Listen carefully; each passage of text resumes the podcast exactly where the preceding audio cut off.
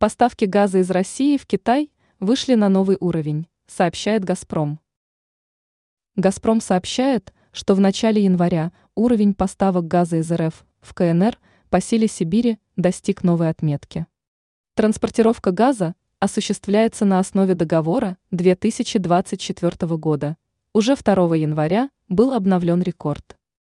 Это сообщение было передано через официальный телеграм-канал компании «Газпром». На данный момент «Газпром» сотрудничает с китайской компанией КНПГ, которая выступала в качестве принимающей стороны и в 2023 году.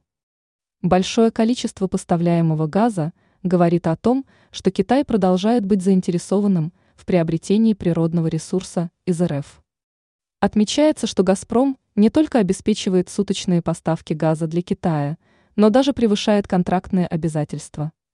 Сообщается, что в 2023 году «Газпром» предоставит для КНР 22,7 миллиарда кубометров газа. Объемы поставок были превышены на сотни миллионов кубометров.